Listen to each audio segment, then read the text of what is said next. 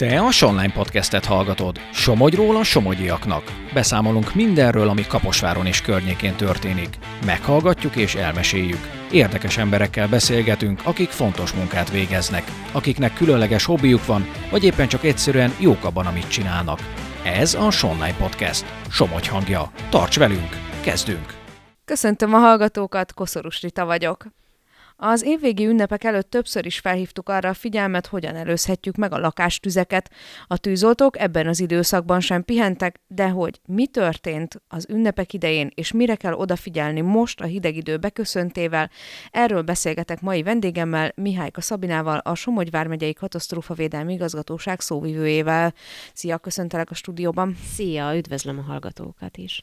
Mennyire volt mozgalmas számotokra az ünnepi időszak? Túlságosan nem, hiszen az, hogy 16 műszaki mentésünk és három tűzesetünk volt köztük egy kéménytűz, igazából nem mondható olyan drasztikus számnak, viszont három alkalommal kérték a tűzoltók segítségét szénmonoxid megjelenése miatt, ráadásul egy alkalommal olyan magas gázkoncentrációt mértek a tűzoltók, hogy akár néhány perc alatt a gyilkos gáz áldozatokat is követelhetett volna, na ez viszont elég drasztikus volt.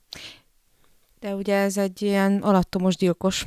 Így van. Ugye szintelen, szaktalan gáz. Ugye hogyan vették észre? Szerencsére ők használtak szénmonoxid érzékelőt, mm. jelzett a készülék, és már korábban is éreztek egyébként rosszul létet, csak akkor a család minden tagja tapasztalta ezeket a tüneteket, és azonnal mentőt hívtak, a mentők pedig azonnal értesítették a, a tűzoltókat, és bizony nagyon magas gázkoncentrációt mutattak ki a műszerek, amikor ugye rekonstruáltuk az esetet, mert általában ilyenkor, amikor mentőt vagy esetleg tűzoltót hívnak azonnal, akkor tudják azt, hogyha ilyen tüneteket produkálnak, akkor rögtön szellőztetni kell. Na, ők is szellőztettek, tehát kiszellőztették a lakást, és akkor ilyenkor a tűzoltók, amikor kimennek, akkor rekonstruálják az esetet, hogy mm, becsukják az ablakokat, és ugyanazt csinálják, mint, mint amit korábban mondjuk a, a lakók, hogy éppen elmentek fürdeni, bekapcsolták ugye a kazánt, vagy a, a vízmelegítőt esetleg, közben még a tűzhely is ment, vagy esetleg a pára elszívó a lakásban, tehát hogy minden olyan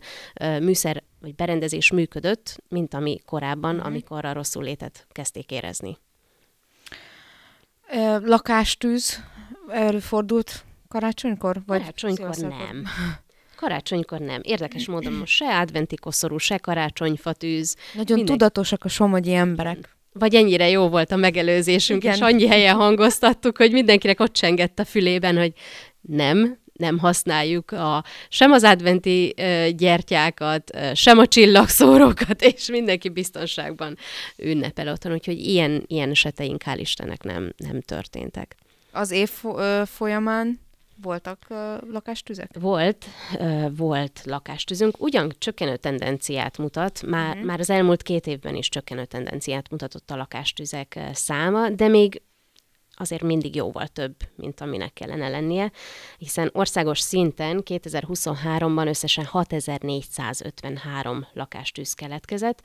Ez 961-jel kevesebb, mint az előző év folyamán. Somogy vármegyében pedig 259 lakástűzhöz riasztották a Vármegye tűzoltóit, 2022-ben 298-hoz, 2021-ben pedig 332-hoz, tehát ahogy haladunk előre, Igen. talán-talán tudatosabbak az emberek, viszont ami, ami nekünk nagyon szívmelengető, és nagyon örültünk neki, hogy a tavalyi évben nem követelt egyetlen somogyi állampolgár életét sem lakástűz. Ezeknél a tűzeseteknél mi ok- okozta a tüzet? Vagy hogy, hogyan vették észre? Több helyszínen keletkezik tűz. A leggyakrabban elektromos probléma, nyílt láng használata, a fűtési rendszer hibája például ugye a sütés-főzés, ami, ami az év szinte minden időszakában előfordul, ágyban dohányzás még mindig, illetve legtöbbször kéményben keletkezett tűz, a 259-ből 70 esetben a kéményből indult a tűz, a konyhában 28 alkalommal, illetve a hálószobában 26 alkalommal csaptak fel a lángok. Ez persze lehet elektromos hiba is, ha már hálószobában, Igen. de tényleg valóban még, még mindig vannak, akik ágyban dohányoznak. Ez, ez számomra teljesen felfoghatatlan, de szerintem sokan vannak így a hallgatók közül is, hogy nem, nem értik, hogy ez miért. Meg egyébként egyrészt szerintem nem higiénikus, másrészt meg hát nagyon veszélyes. Így van. Ott, ott, ott minden ég, éghető az ember körül. Hát az ágynemű, így van, kapásból lángra kap, az ágytól a bútorzat, igen. A, az év végén is volt egyébként egy, egy ilyen tűzeset a siófoki kollégáknak, és bizony ott lakhatatlanná is vált az épület, tehát a családnak az új évet egy ideiglenesen rokonoknál kellett tölteniük, vagy kezdeniük, és bizony egy lakás felújításba kellett rögtön az évelején belecsapniuk. Említetted az év végét, ö, szilveszterkor, illetve újévkor, ilyenkor nagy szokás a petárda, amit amúgy tilos használni, és a tűzijátékozás az viszont ugye engedélyezett azon az egy napon. Ez okozott-e számotokra valamilyen feladatot? Hát bizonyítottan nem, viszont volt több szabadtéri tűzünk, amit nagy valószínűséggel ezek a pirotechnikai eszközök okoztak, de ezt sem tudjuk bizonyítani, viszont olyan meleg nem volt, hogy szabadtéri, ami szabadtéri tüzet okozhatott volna. Persze ezt okozhatta dohánytermék is, és akár szándékos gyújtogatás is, de kifejezetten a tűzijáték miatt nem volt dolga tűzoltóinknak. Például a Siófoki Betlehem felgyújtása. Azt, azt mondjuk, én úgy tudom, hogy tudjuk, hogy hogy az, az is megvan, hogy ki volt az elkövető, aki ott gyújtogatott.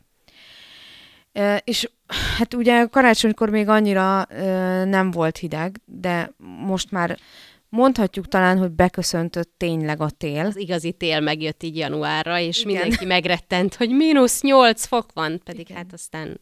Pedig ez lenne a normális, csak van. már elszoktunk tőle talán. Um, most mindenki keményen elkezd fűteni szerintem, aki eddig nagyon spórolósan csinálta, az is én is egyébként. ő, ő nekik mit tudnál javasolni? Mondjuk, aki még nem nézette át a kéményét, meg a fűtőberendezését, annak még nincs késő?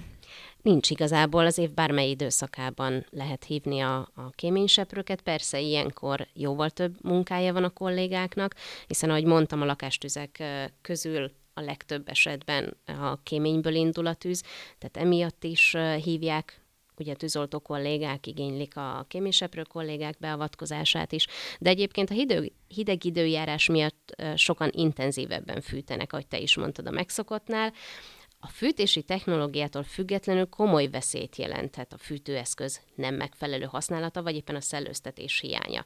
Ugye a lakástüzek és egyéb balesetek elkerülése érdekében minden esetben még ilyenkor is be kell tartani az alapvető szabályokat, tehát hogy mindig a megfelelő tüzelőanyaggal kell fűteni, ami a berendezésnek ugye a használati utasításában is benne van, tehát például nem fűtsünk háztartási hulladékkal, lakkozott, festett vagy nedves fával, műanyaggal, rongyal, elhasznált babapelenkával sem, színes papírral vagy gumihulladékkal, mert hogy ezek égésekor nem csak, hogy több korom rakódik le a kéményben, hanem veszélyes anyagok is felszabadulnak.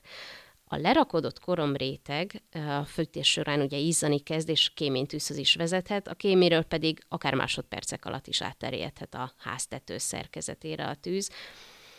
És arról nem is beszélve, hogy aki mondjuk két hétig, nem húzamosabb időről, csak két hétről beszélek, hogy két hétig a nem megfelelő tüzelőanyagot választja, tehát szeméttel fűt, annak annyi korom rakódik le ez idő alatt a kéményében, mintha egy egész fűtési időszakról beszélnénk. Tehát nagyon gyorsan elkormolódnak ezek a kémények, eltömődnek, ami szénmonoxid mérgezéshez is vezethet, és ahogy mondtam, nagyon gyorsan lakástűz is keletkezhet belőle.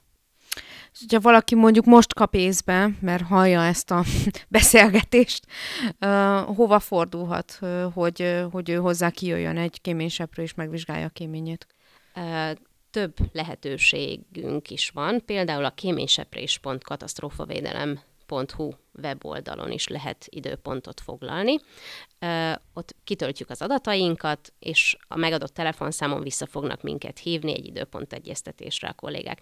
Ez akár fél percet vesz igénybe tőlünk, okos telefonról is ezt elindíthatjuk, és, és hamarosan visszahívnak az ügyfélszolgálatról, vagy hogyha valakinek könnyebb esetleg, vagy, vagy biztonságosabb, vagy jobb érzéssel tölti el, hogyha valakivel beszélgethet, akkor a 18-18-as telefonszámot tárcsázat, tehát nincs 0682 és semmilyen előhívó szám, csak 18-18, nem kell a gépi hangot végighallgatni, hanem először a 9-es, aztán az egyes menüpontot kell választani, és akkor tud majd az ügyfélszolgálattal beszélni, és szintén egy időpontot egyeztetni. Ugye ez a legfontosabb, hogy ingyenes a kéményseprés, viszont ö, időpontot kell egyeztetni. Tehát már nem jön automatikusan a családi házakhoz a kéményseprő. És most uh, volt vízkereszt, amikor hagyományosan lebontjuk a karácsonyfát, és a fák kikerülnek az utcára, Vagy nem. vagy nem kerülnek ki. Mit uh, lehet kezdeni ezekkel a már jól megszáradt uh, és kopasz növényekkel, mert hogy tűlevél az már nem nagyon van rajtuk szerintem eddigre, főleg ami bent volt melegbe a lakásba. Igen, hát ugye az a legnagyobb baj ezekkel, hogy már ö, jóval korábban kivágják ezeket a fákat. Nem, sokan nem várják meg a 23-át vagy a 24-ét. Régen még mi is ö, szenteste napján mentünk el a fáért. Az nem volt olyan veszélyes, tehát az a lakás melegében nem száradt ki mondjuk egy nap alatt vagy egy hét alatt. Viszont nagyon sokan még ö, vízkereszt után sem bontják le ezeket a fenyőket. A gyúlékonyságuk viszont az idő előre haladtával egyre fokozódik. Tehát a kiszáradt tűlevelek, a gyantás ágak pillanatok alatt lángba boríthatják az egész fát, sok esetben pedig lakástüzet is eredményeznek. A kiszáradt fenyőfák esetében fontos, hogy azok környezetében ne legyen semmilyen gyújtóforrás. Tehát ne a hősugárzó mellé, vagy éppen a, a kandaló megyé mellé tegyük ezeket a fákat, és arról nem is beszélve, hogy az utolsó fel nem használt csillagszórót se gyújtsuk már meg ilyenkor, mert az biztos, hogy a, a karácsonyfát lángra fogja lobbantani, és kockázatos bizony, hogy lakástüzet is okoz. A lakástüzeket azért elég jól meg lehetne előzni, hogyha mondjuk füstérzékelőt használnának az emberek. Mennyire tapasztaljátok, hogy van az otthonokban? Hát sajnálatos tény, hogy a somogyi tűzesetek, ugye a 259 lakástűz, uh, ahol keletkezett, egyikben sem használtak füstérzékelőt. Pedig ezek a készülékek már a, a tűz megjelenése kezdetén jeleznek. Ráadásul annyira hangosan, hogy ezt nem lehetne meghallani. Ez pedig azt eredményezi, hogy időben ki tudunk menekülni, tehát nem lesz halálos áldozat, nem sérül meg senki, és a tűzoltók annál előbb ki fognak tudni ér- érni, és annál több értéket fognak tudni megmenteni. Úgyhogy Gondolom- mindenképpen ajánlatos lenne, és ráadásul nem egy nagy mm, ráfordít, anyagi Igen, ezt akartam mondani, hogy gondolom, hogy nem százezrekbe kerül Nem. egy, egy ilyen berendezés. Nem, abszolút nem. Tehát ilyen tízezeres nagyságról beszélünk.